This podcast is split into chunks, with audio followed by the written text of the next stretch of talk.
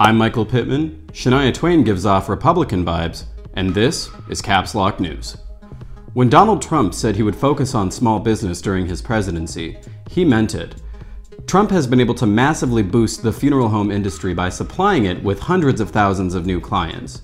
Trump has labeled this plan America's COVID response. Although funeral homes are thriving, recent tweets from Trump show that he is not only incredibly incapacitated, but also frustrated with the owners of the funeral homes, demanding praise for, quote, reviving a dying industry.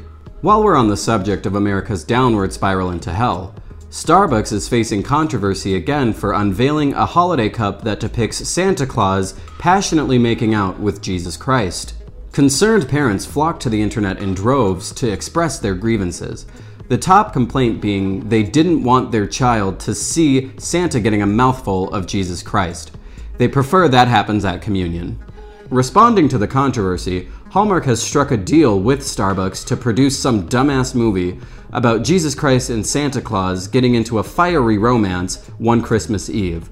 The working title being One Horse Open Slay Queen. I'd now like to discuss the other North Dakota, Michigan. After a judge in Michigan ruled that businesses are allowed to refuse customers based on their sexual orientation, many gun shop owners have demanded that their customers start making out with them so they can root out any hidden gay clientele. This juicy kiss is believed to be the best way to stop any in the LGBTQ+ community from shopping at their stores, assuming they would shop there in the first place. One Michigan therapist recommended that business owners simply stop thinking about their customers' sexuality and just sell them shit.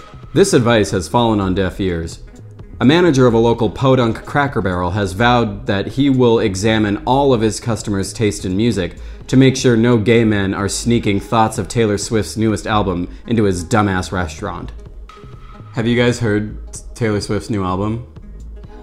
Man, it's the same.